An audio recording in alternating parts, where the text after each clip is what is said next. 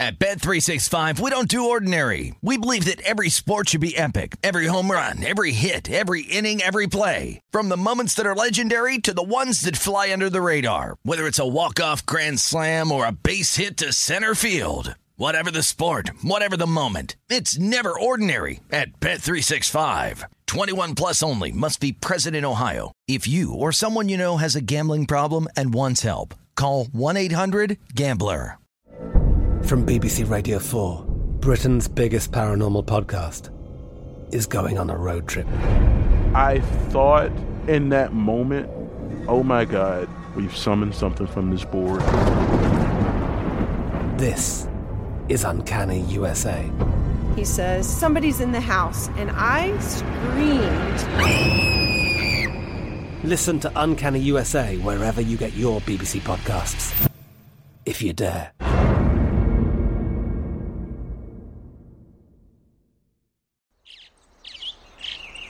Getting ready to take on spring? Make your first move with the reliable performance and power of STIHL battery tools. From hedge trimmers and mowers to string trimmers and more, right now you can save $50 on select battery tool sets. Real STIHL. Offer valid on select AK system sets through June 16, 2024. See participating retailer for details. What does every grocery store aisle now have in common? Products that come in paper packaging. And we don't just mean the obvious ones like cereal boxes and juice cartons. From beauty products to boxed water, there are more opportunities to go papertarian than ever before. So, why should you? Because paper comes from a renewable resource and can be recycled up to seven times. Simply put, it's the smart choice for the environment. And it turns out, the easiest choice for you. Learn more at howlifeunfolds.com slash papertarian. This is the Greg Peterson experience. He was like a god walking amongst mere mortals. He had a voice that could make a wolverine purr. On VSIN, the Sports Betting Network.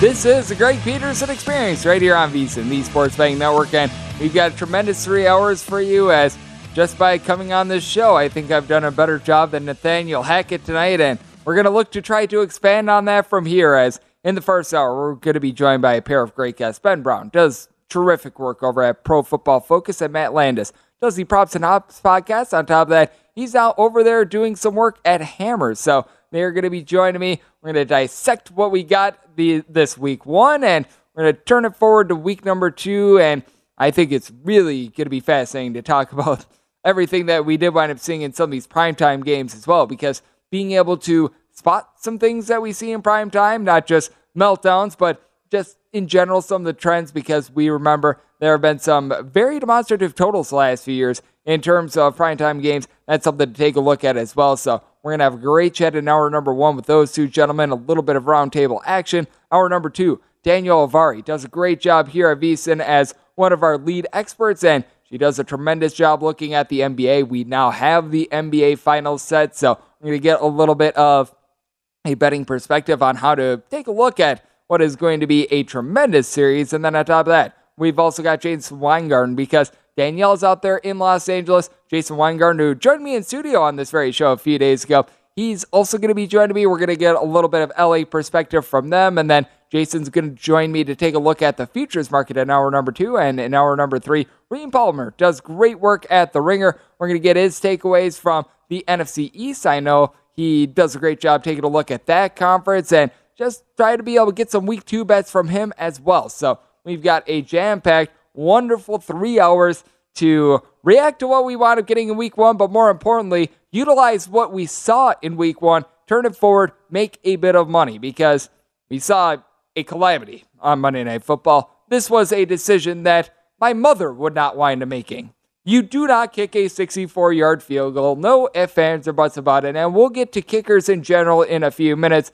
Certainly, this missed kick was not on the Denver Broncos gentleman and Mr. McManus. This was on the fact that, well, you were attempting a 64 yard field goal at 39 seconds, wind up winding down. And it leads to the question, and it's always one of the most difficult questions to answer, regardless of the sport college basketball, the NFL MLB in terms of managers because we don't call them coaches, we call them managers, but every single sport, how much impact does the coach, manager, insert the name here, have to the line? And I think it's always got to vary a little bit because in every sport, it's a tad bit different. There are certain teams, like when it comes to March Madness, that you absolutely do not want to bet against because, oh, Tom Izzo, he always finds a way to get his team to uh, peak in March. When it comes to other coaches are a little bit less than trustworthy, well, you can feel good about fading them. But I do think that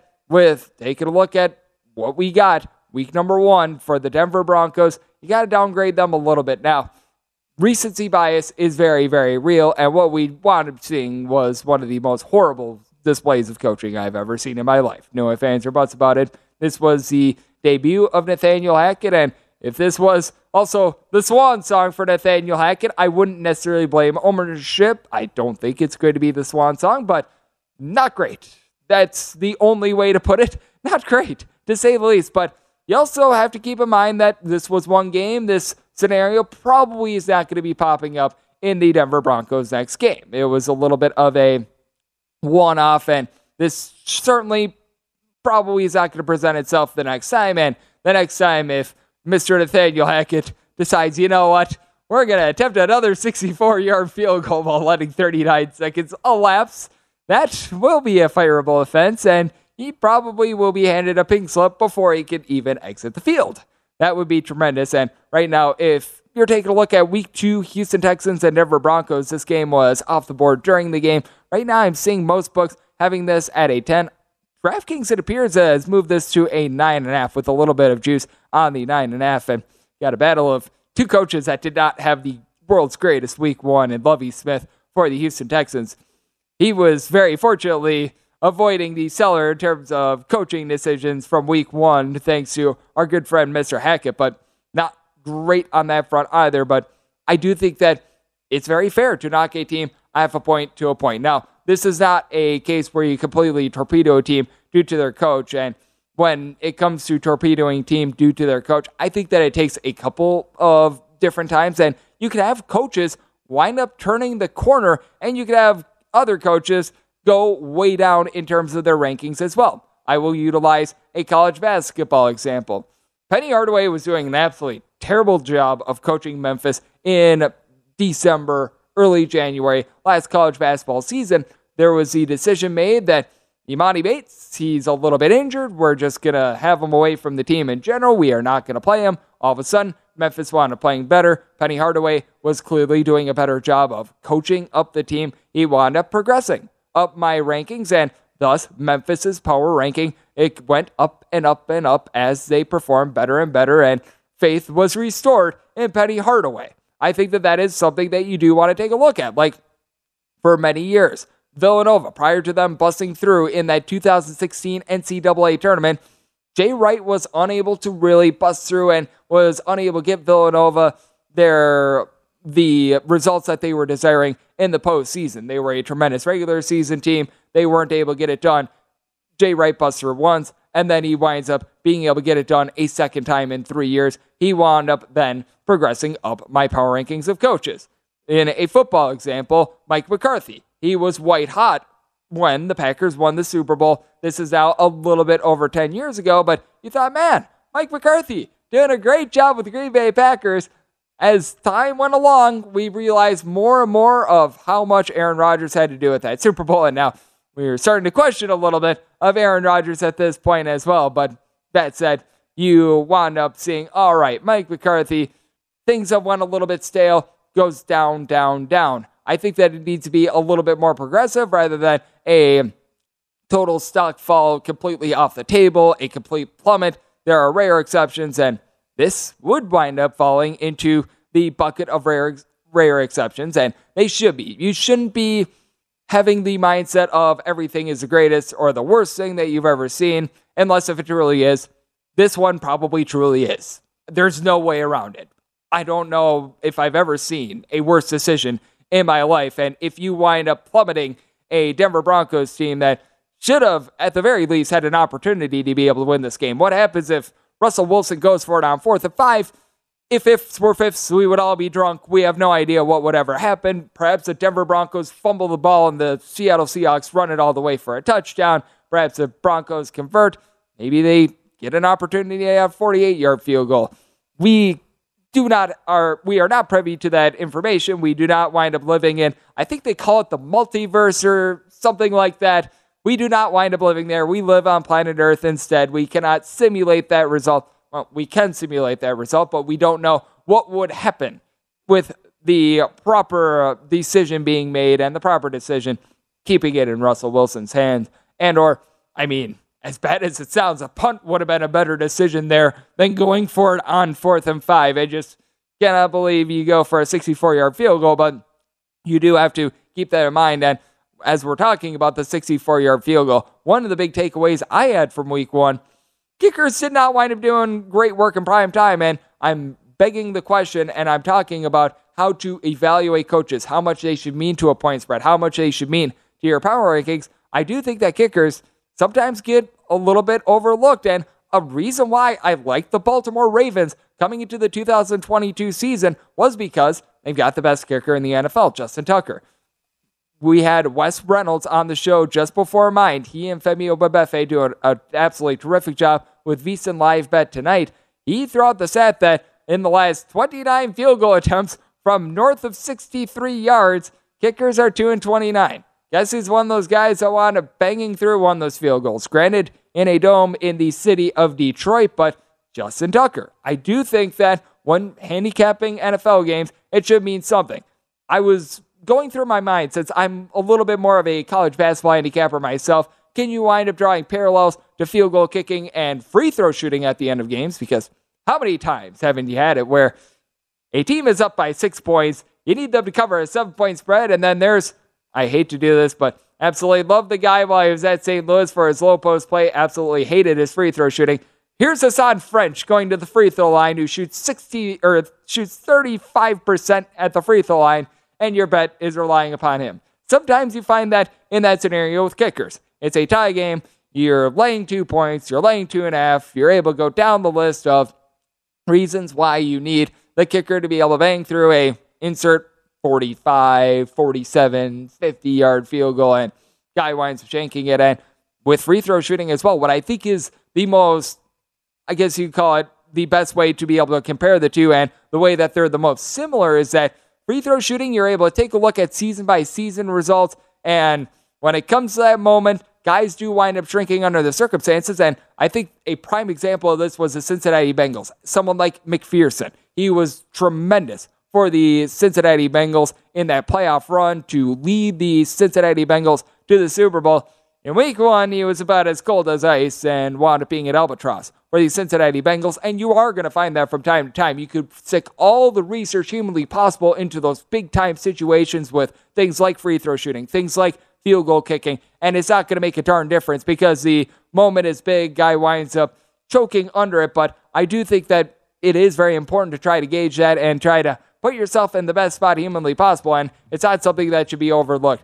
Do our gentlemen that are joining me here in a second agree? As Matt Landis, he does a great job with Props and Ops podcast. Ben Brown does amazing work at Pro Football Focus. They're going to be joining me next. We're going to react to what we wound up seeing in week one and turn it forward week two of the NFL season next on the Greg Peterson Experience on VSiN, the Sports Betting Network.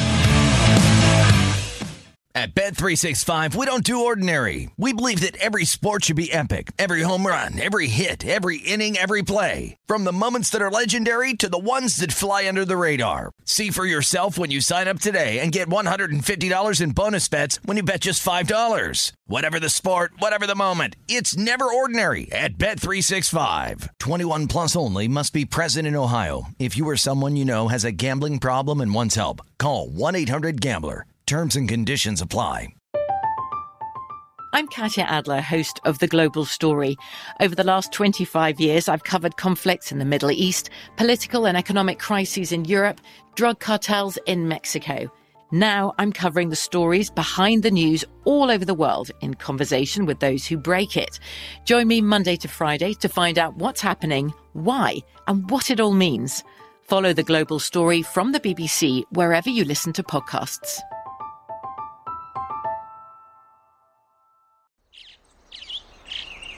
Getting ready to take on spring? Make your first move with the reliable performance and power of STIHL battery tools. From hedge trimmers and mowers to string trimmers and more, right now you can save $50 on select battery tool sets. Real STIHL. Offer valid on select AK system sets through June 16, 2024. See participating retailer for details. What's up? I'm John Wall. And I'm CJ Toledano, and we're starting a new podcast presented by DraftKings called Point Game. We're now joined by three time NBA Six Man of the Year, elite bucket getter. Let's please welcome Jamal Crawford to Point Game. King of the Court one on one tournament. If they had it back in your prime, do you think you could have took it all? I'm going to be honest with you. I don't think I could have took it all, but I think I would have shocked a lot of people. I think Kobe and everybody in their prime, Kobe would win a one on one contest. Yeah, I, yeah, because you got to think Love he's going to guard. He don't care about guarding. He's going to guard. He's going to exactly. guard. Like you see him in the Olympics, he's going to guard, and then on I'm top of that, like that. See that? Ladies and gentlemen, please welcome Sam Cassell to Point Game. I remember you came to my room crying, tears, crying. I mean, he was in a culture shock, and then uh, his, he's going through withdrawals about winning. Remember what I told you? I said, I said, OG, you think I can get paid and go back and play in college? You think ain't it? Check out Point Game with John Wall and CJ Toledano on the iHeartRadio app, DraftKings YouTube, or wherever you get your podcasts. You're experiencing Hoops Peterson himself on VSIN, the Sports Betting Network.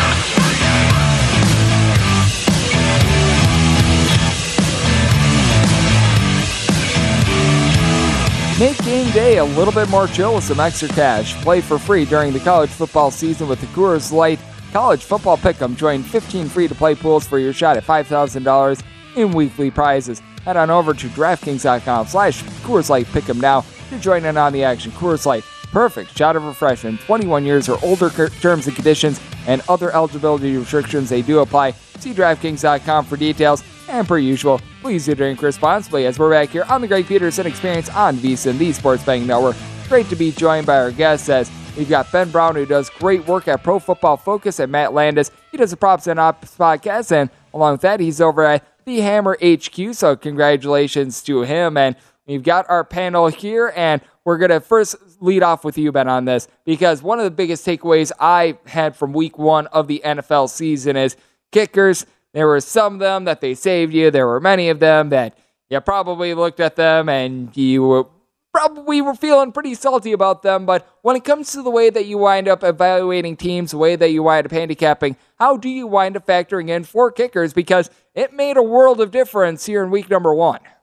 Yeah, definitely. I think it, I think it's something I need to consider more after week one, right? It's something that um, I would say that there's like a certain level of high replacement level. There's obviously a barrier of entry to being an NFL kicker, and I think that you know a lot of guys get to that point if they're you know struggling to uh, go through the very basics of it. They're obviously going to get cut, but I do think there are some outliers on the other side, guys like Justin Tucker, who you can definitely probably fold in some understanding of they're going to be able to actually make that kick. Now, the problem is, I would probably say, you know, a guy like Evan McPherson, who was, you know, absolutely stone cold nails in the playoffs last year, would also probably be at least close to that Justin Tucker type tier. And and, and he kind of, you know, uh, didn't necessarily, it wasn't probably his fault. It was more so, you know, the replacement level long snapper that was affecting the entire transition. But I think when you take all three of those things into account, both the long snapper, the holder, and the place kicker, uh, there is some element of randomness, and there is probably something that you can take away that's at least predictive for how they're going to perform in some of these end game situations.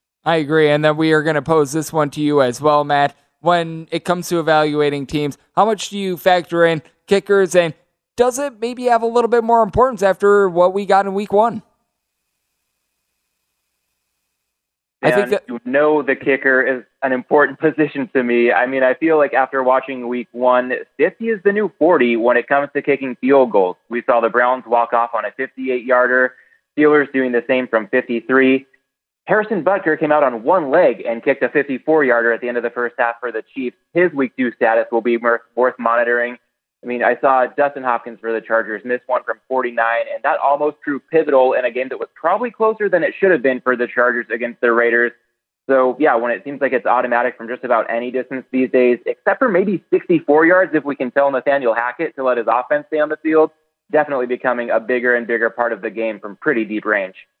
and one of the te- one of the games that we've talked about quite a bit in terms of this kicker conversation. That is the Bengals and the Steelers game, which I felt like was one of the more harebrained games we got in Week One. Certainly, what we just witnessed from Seahawks versus Broncos that ranks up as well. But I'll go back to you on this one, Ben. How much do you wind up being able to upgrade the Pittsburgh Steelers, if anything at all, after their win against the Cincinnati Bengals? And how much you downgrade the Bengals? Because there are some games in which a team in a losing effort, I feel like you can actually upgrade them a little bit. Meanwhile, a team that winds up winning, sometimes you wind up downgrading them as a result. But I feel like this is one of these games where you almost wind up downgrading the Cincinnati Bengals quite a bit. And despite the fact that the Steelers pull off the upset, I don't know if I'm willing to upgrade them too much due to the win. Yeah, definitely. I would agree with you. I do think, you know, they obviously took advantage of some poor decision making from Joe Burrow's side, but uh, and, and turning that into the pick six. But offensively, uh, it still is kind of a disaster, right? And I do think that Mitch Trubisky, you know, got over his uh, completion prop, I think, in overtime. It went from like 20.5 up to 21, uh, but still only threw for 194 yards. Was maybe, uh, you know, the uh, the assumed game manager type quarterback. And I think that uh, with Najee Harris hurt, you know, the, the wide receiver unit still kind of seems to be fluctuating with injuries, those sorts of things. They have, you know, by far, I would say, still the worst offensive line in the NFL. Uh, even with the win, it's really hard to see, uh, you know, them actually gaining ground from a power ratings perspective. And I, I you know, I, I was probably higher on the Cincinnati Bengals in general uh, heading into the season. I do think that, you know, outside of the Joe Burrow uh, turnover situation, some really poor decisions, I do think that they were actually really effective moving the football. I do think that if they had Tee Higgins in that particular matchup, uh, it maybe would have been a different story, and they were still able to at least have the opportunities to win that game at the end. So I'm not really downgrading them too drastically, and I think that you know, given the line movement for where they're at in Dallas in Week Two, uh, they are a team that I think that the betting market is still backing and buying into. I would say heading out heading out of this matchup. And Matt, we'll go to you on this one as well. How do you wind up viewing both the Bengals and the Pittsburgh Steelers after what we got in Week One? Because I do think in terms of takeaways from week one. And really, in any game and in any sort of scenario, there are certain circumstances where I feel like you can downgrade a winning team. You can wind up upgrading a losing team if it winds up being a great effort. Like, for example, Notre Dame versus Ohio State, to use a little bit of a college football reference. But I do think that this was a very strange game, to say the least. And for the Cincinnati Bengals, wasn't necessarily too impressed by them. But even with the win, I don't think that the Pittsburgh Steelers deserves a leg up, especially if that TJ Watt injury turns out to be even worse than it looks, and it looks pretty bad. Yeah, Greg, I think it's interesting that you use a college football parallel when seeing this up because between the drama and the sometimes straight up amateur looking level of play, it almost felt like that's what we were watching at times between the Steelers and the Bengals yesterday. And this is a case where I'm almost tempted to downgrade the touchdown underdog that won the game outright, perhaps a touch more than the touchdown favorite that lost that game outright. The Steelers then touched on the injuries both to Watt and to Harris, also going plus five on turnovers, including a pick six. I mean, for them to be not winning that game comfortably is an indictment on some level. And if we look at the Bengals, I know that Burrow made some poor decisions, as has been mentioned, but I do want to point out that one of those interceptions was actually a more favorable result for Cincinnati than an incompletion. There was a fourth down late in the game where a pass that could have fallen incomplete instead was picked off, and it was a 13 yard swing in field position. So not all interceptions created equal. The Bengals won first down 32 to 13. They won yards per play. I am a bit concerned that they allowed seven sacks. That's a recurring theme from last year, even during the Bengals playoff run. They've got to protect Burrow. Perhaps Burrow's got to get rid of the ball a bit sooner. We thought the revamped offensive line might show a little bit better week one. But overall, my takeaway from this game was to take a bit of a flyer on the Bengals to win the AFC North at plus 290. I'm seeing that in the regulated market as good as 3 to 1 offshore. Yes, they lost this game. They're down in the standings by a game to Pittsburgh as well as to Baltimore and to Cleveland in that division. But they caught a big break now facing Cooper Rush instead of Dak Prescott at quarterback in week two. The Ravens still can't escape the injury bug. We got left tackle Ja'Wuan James suffering a season ending Achilles injury. If Ronnie Stanley can't be on the field, that could prove costly from a depth standpoint. Defensively, Baltimore also losing Kyle Fuller, their cornerback, to an ACL injury. I just feel like if the Bengals can make a PAT or an even shorter field goal in overtime yesterday, their odds to win the division probably closer to plus 200. And if we look at break even probabilities really quickly here, plus 290, the current number, implies a 25.6 break even percentage. At plus 200 for Cincinnati, which I think would be a more fair representation, you're getting a 33.3% break even percentage. I feel like that delta leaves enough value to take a flyer on the Bengals to rebound from a week one defeat. I felt like it was a little bit misleading to take a look at the box score, so I'm glad that you wanted bringing up that strange interception that we did wind up seeing that actually might be a little bit favorable for the Cincinnati Bengals. And I know that there was another box score that you found to be quite strange as well. That would be the San Francisco 49ers versus the Chicago Bears game. For one, that game was played out there in a monsoon. We are hearing a lot of hot takes with the San Francisco 49ers quarterback situation, but what were some of your takeaways Matt, from what we got in 49ers versus the Bears, because the Bears, they wind up getting a win. No doubt this is not one of these ordeals where we wind up downgrading the winning team more than the losing team, but I did think that it was a very strange game in general and has caused certainly for a lot of hot takes. Yeah, I think we can take this one with a hefty grain of salt. A lot has been made about the weather, and even when it wasn't looking like a monsoon, the field conditions never really recovered in the middle of the game for a while there. I think a big takeaway, the offenses for both teams, not that bad moving forward. The defense is not as good as they looked in such favorable conditions for defense yesterday at Soldier Field.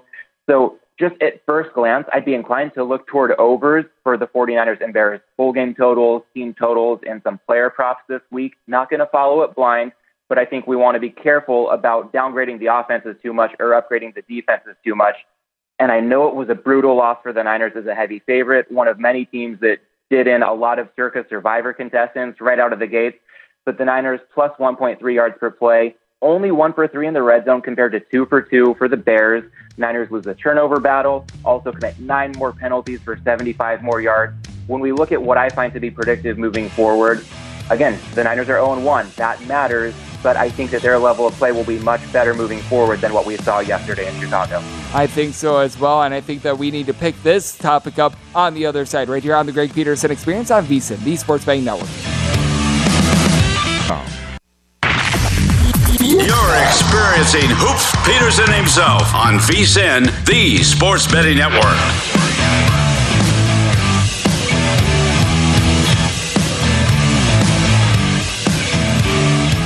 Kick off the football season with Bet Rivers Online Sportsbook. Bet Rivers is your go to sportsbook for every line boost and special. Lace them up for this week in the NFL and Bet Rivers parlay insurance and touchdown insurance every single Sunday, all season long. Build a parlay of at least four legs, and if it loses, get your stake back with a free bet of up to $25. Wager on any player to score a touchdown on Sunday Night Football and you get your money back as a free bet if they score at any time. Head on over to BetRivers.com or download the BetRivers app. It's a whole new game as we're back here on the Greg Peterson Experience on VSIN, the Sports Betting Network, being rejoined by Ben Brown, who does great work at Pro Football Focus, and Matt Landis, newest edition of The Hammer, and does great work with the Props and Ops podcast. And Ben, we were taking a look back at week one in segment number one. Now let's turn it forward to week two, and we got done chatting about the San Francisco 49ers. And no doubt of conversation right now is the Seattle Seahawks, what they did on Monday Night Football. And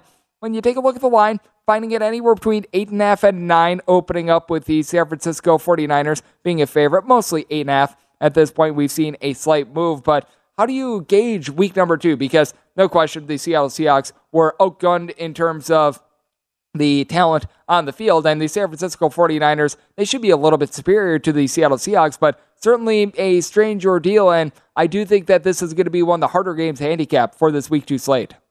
Yeah, definitely. I mean, I think it's two teams. It's really hard to draw uh, conclusions on what they did in week one. Obviously, really emotional game and victory for Seattle in Seattle taking on, uh, you know, Russell Wilson. But I do think, you know, division rival, this particular matchup, I don't really want to downgrade the San Francisco 49ers for losing to Chicago. I also think uh, you know, some of the comments about Trey Lance's performance are probably just a little bit overstated given the conditions. My one concern with them uh, is really like the interior of their offensive line. We know their tackles are really good, but uh, some of that pressure up the middle, Trey Lance is athletic enough to kind of escape some of it, but when he's constantly facing that, you know, play in and play out, uh, it makes for a really difficult situation. So I think that you know Geno Smith has probably been, uh, you know, he was obviously undervalued tonight. I think he's probably going to be undervalued a little bit going forward uh, in the betting market. He obviously uh, has found his, I would say, you know, mojo or something else in Seattle, being uh, you know, you know, being under Pete Carroll. So I kind of lean in the Seattle Seahawks direction. I think that uh, you know they still have playmakers at the out, uh, at the wide receiver position.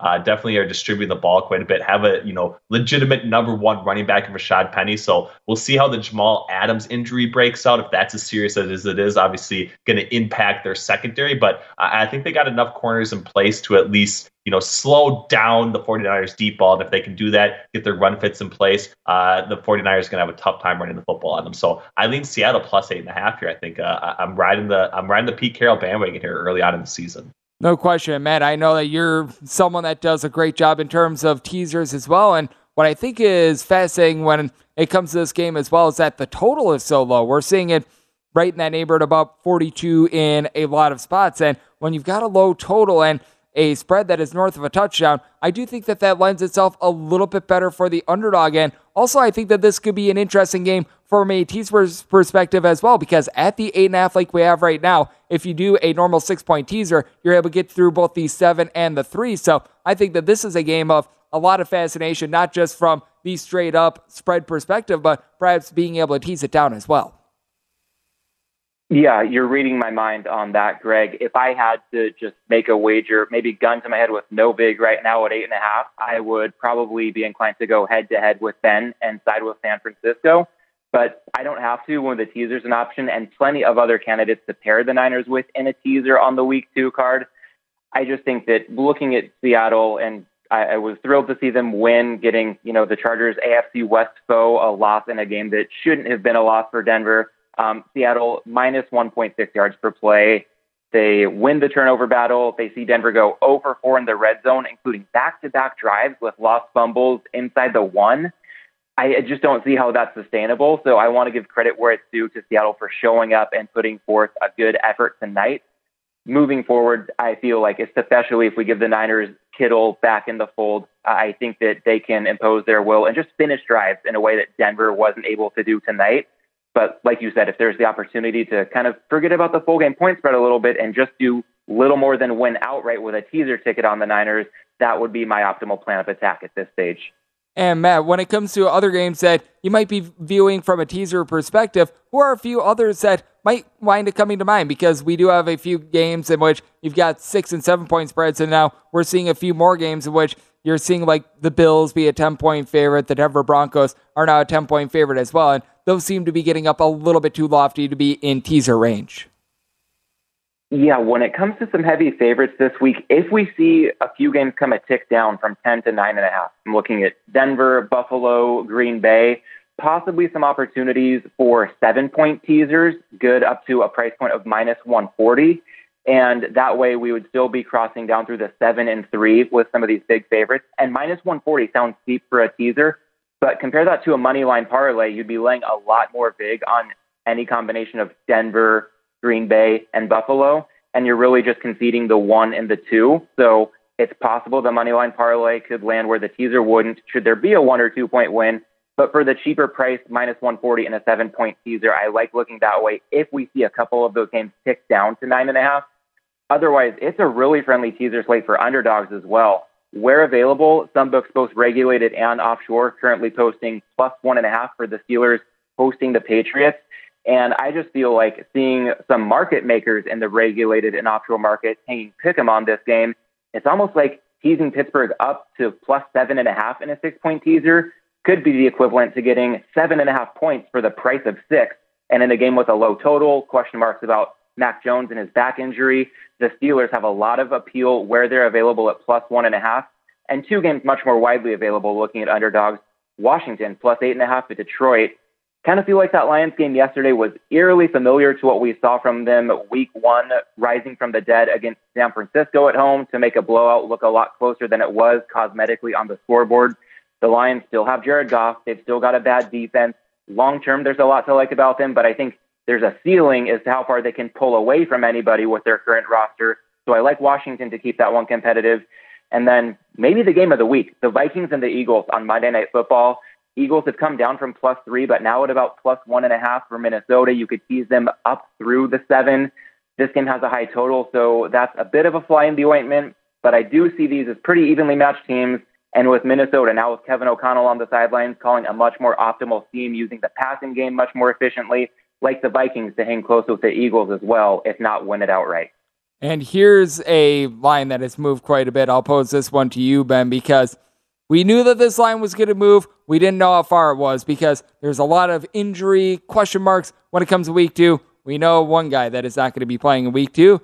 That would be our good friend Dak Prescott. He winds up going out of Sunday Night Football towards back half of the game. It is going to be Cooper Rush as of right now under center, unless if the Dallas Cowboys wind up making some big giant move. And even if they do, probably not going to have that quarterback up to snuff for this game. As a result, the Cincinnati Bengals, who, if you took a look at numbers prior to Sunday Night Football, the Dallas Cowboys, a lot of spots, they were two point favorite. Now they're a full touchdown underdog.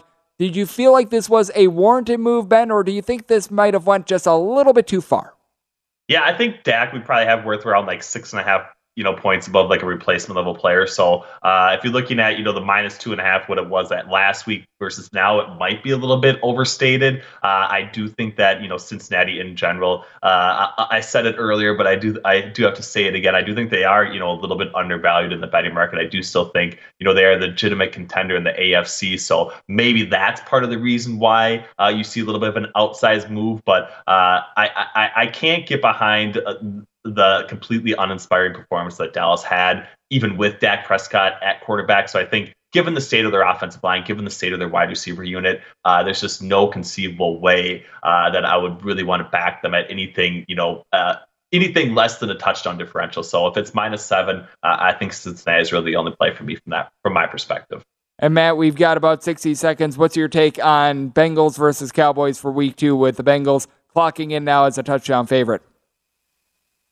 You know, my angle, not directly involving either of these teams, but playing off of the Dak Prescott news, I've taken a small flyer on the Eagles to win the NFC East at minus 150 after yesterday's results. I think we saw a misleading final. The Eagles played much better than a three point margin of victory would imply against Detroit. The Cowboys, without Dak Prescott for a while, hard not to think they're just out of the running at this stage. Washington, they won yesterday, but that was a coin flip game against Jacksonville. And speaking of coin flip games, if the Giants miss a two point conversion or the Titans can make a field goal like seemingly every other team in the league to end a game, then the Giants are 0 1. I just think the Eagles, even at minus 150, have a smidge of value to go ahead and win this division. Yep, I do not want to be investing in the New York Giants along with the Washington Commanders to win the division. And without Dak Prescott, it's a world of hurt for the Dallas Cowboys. So you're reading my mind there. And Matt Landis, you do a great job. And by the way, congrats on joining the Hammer to you and Ben Brown over at Pro Football Focus. Both of you guys do amazing work. Thank you so much for joining me tonight. Thanks, Greg. Looking forward to next week. Perfect. Thanks, Greg. Great to get those gentlemen on. And we had a great week one of the NFL season. Now for Tuesday, let's take a look at a little bit of baseball next, right here on VSIN, the Sports Betting Network. At Bet365, we don't do ordinary. We believe that every sport should be epic. Every home run, every hit, every inning, every play. From the moments that are legendary to the ones that fly under the radar. See for yourself when you sign up today and get $150 in bonus bets when you bet just $5. Whatever the sport, whatever the moment, it's never ordinary at Bet365. 21 plus only must be present in Ohio. If you or someone you know has a gambling problem and wants help, call 1-800-GAMBLER. Terms and conditions apply. I'm Katya Adler, host of The Global Story. Over the last 25 years, I've covered conflicts in the Middle East, political and economic crises in Europe, drug cartels in Mexico. Now I'm covering the stories behind the news all over the world in conversation with those who break it. Join me Monday to Friday to find out what's happening, why, and what it all means. Follow the global story from the BBC wherever you listen to podcasts.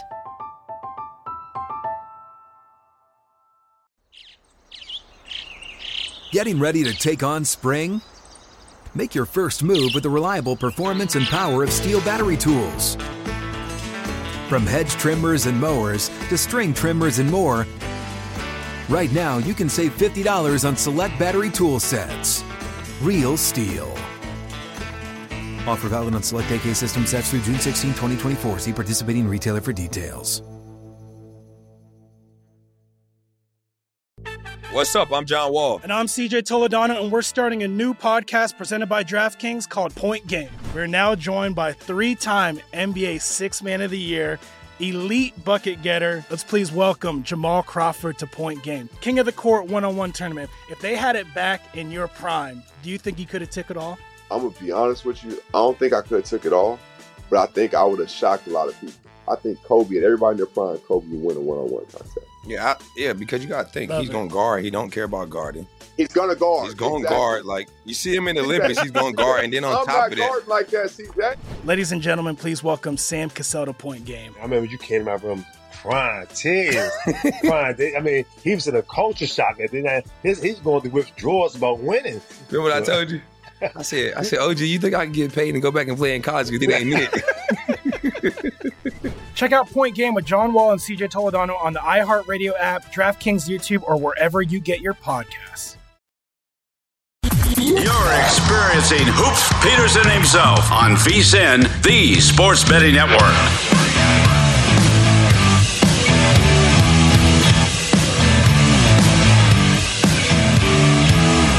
Start your football season on the right foot by subscribing to VSIN Pro. Get full access to everything that we do, including our daily picks at a glance, which recaps all the top plays made by VSIN hosts and guests 24 7 video, season prep, which includes our weekly college and pro football matchup guides covering every single game along the way, pro tips like our exclusive betting splits and pro tips updated every hour with actionable insights to up your sports betting game. Sign up for our discounted football special right now and get VSIN Pro access to everything that we do now through the Super Bowl for just $175 or save 50% off the monthly price with an annual subscription. And bet smarter all year long. Go to VSIN.com slash subscribe for all of your options and become a part of the Sports Betting Network as we're back here on the Greg Peterson Experience on VSIN, the Sports Betting Network. And speaking of those pro tips, we want to do in the read, so makes it nice and easy. Our pro tip for this hour, we were mentioning it with Matt Landis. Teasing through as many key numbers maximizes these teasers as best as possible. We were talking about it with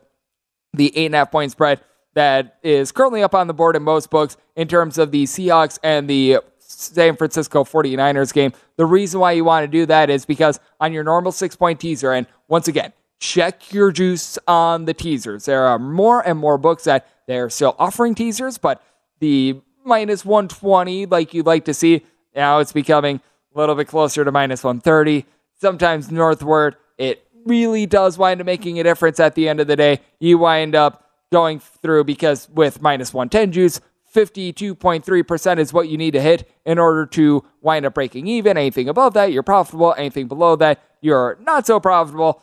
Well, the higher the juice winds up coming, the higher that break even number winds up coming. So do be mindful of that, but teasing through as many key numbers as possible, that is big because right now we're seeing quite a few games that are landing on right about nine and a half, 10 ish. You want to see those numbers come down to eight and a half, not because the difference between eight and a half and nine and a half in terms of the full spread itself is necessarily so critical, and it sometimes can be. You'd rather be laying eight and a half than nine and a half, but you don't want you don't need to move heaven and earth for that as opposed to say like two and a half to three on a game that is toggling in that neighborhood, but it is very big from a teaser's perspective. So did wind up want to give a little bit of lip service there. It's Matt Landis, who does a great job with the Props and Ops podcast, along with the Hammer. He was joining me in the last segment, along with Ben Brown of Pro Football Focus. So did wind up give a little bit of just the spotlight in terms of those of you guys that do like teasers. And it was a little bit of a rough week for teasers, especially if you want to take in the Denver Broncos. Thoughts and prayers to you there.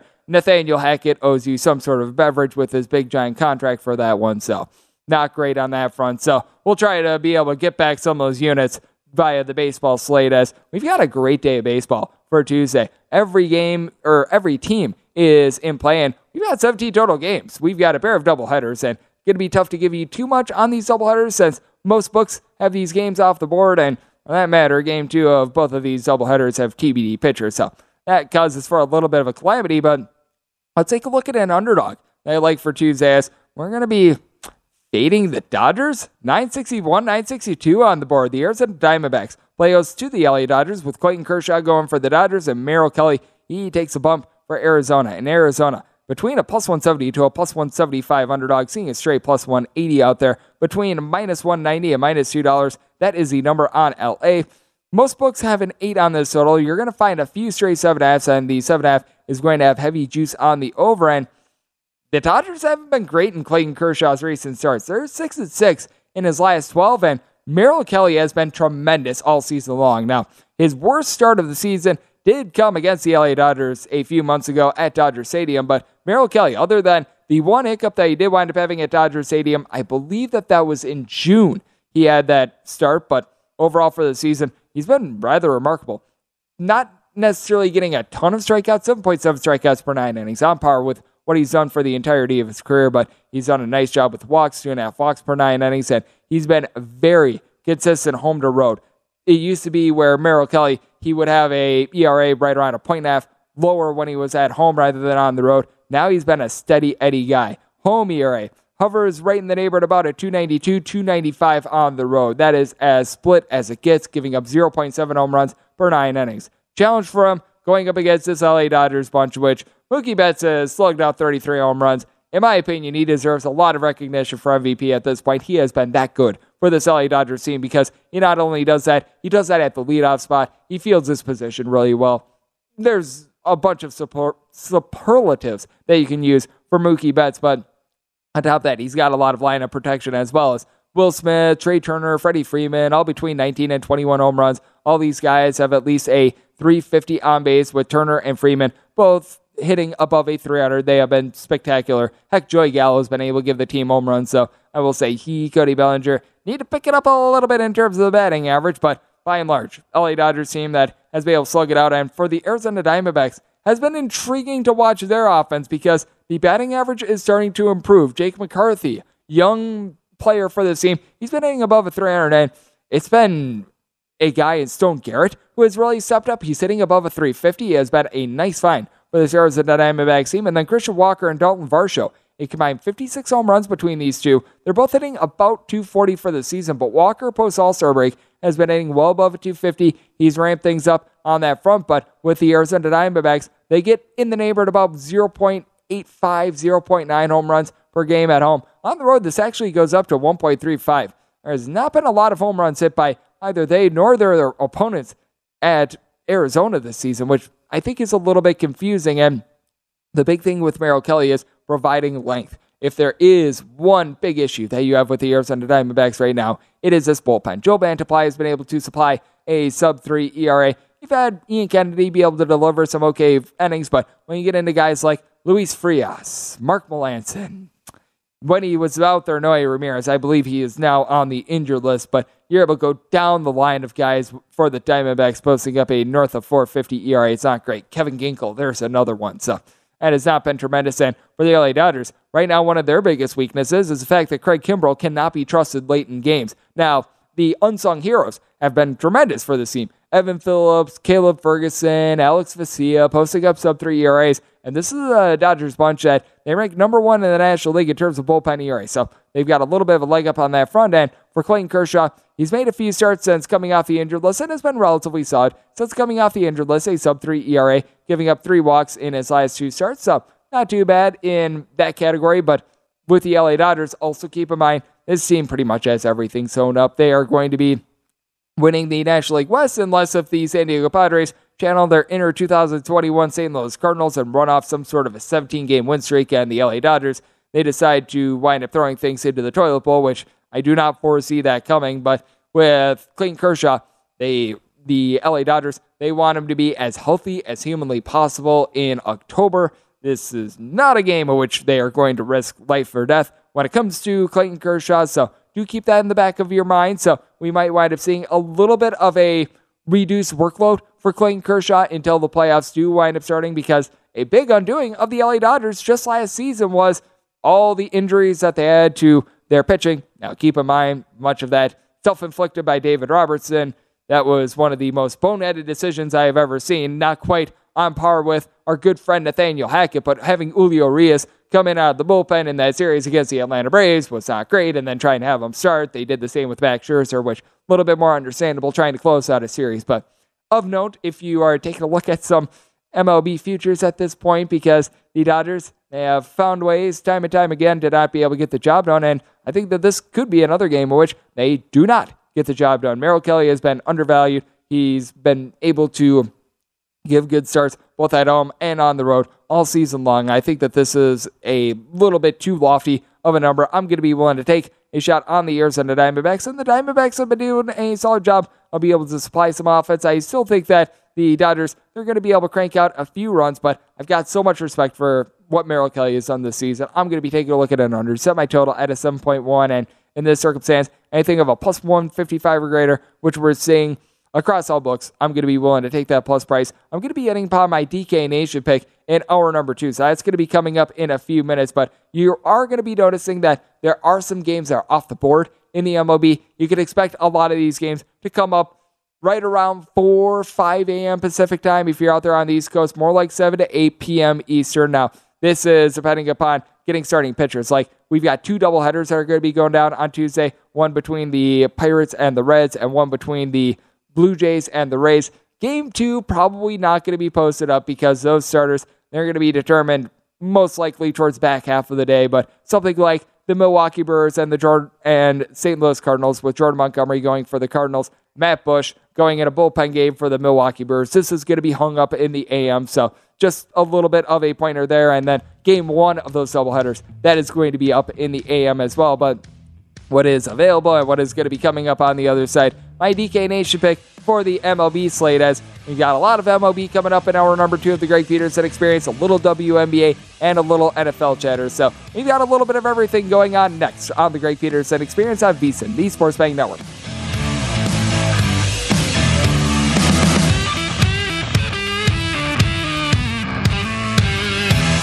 Check out the VSiN store for the latest and greatest in sports betting fashion. We have more than 40 shirt designs, including our most popular one, Cash and Tickets is what it's all about. You'll find VSiN shirts and hats for any occasion. And they're all made to order, so you can all made to order, so you can all made to order, so you can all made to order. At Bet365, we don't do ordinary. We believe that every sport should be epic. Every home run, every hit, every inning, every play. From the moments that are legendary to the ones that fly under the radar. Whether it's a walk-off grand slam or a base hit to center field. Whatever the sport, whatever the moment, it's never ordinary at Bet365. 21 plus only must be present in Ohio. If you or someone you know has a gambling problem and wants help, call 1-800-GAMBLER. From BBC Radio 4, Britain's biggest paranormal podcast is going on a road trip. I thought in that moment, oh my God, we've summoned something from this board. This is Uncanny USA. He says, Somebody's in the house, and I screamed. Listen to Uncanny USA wherever you get your BBC podcasts, if you dare.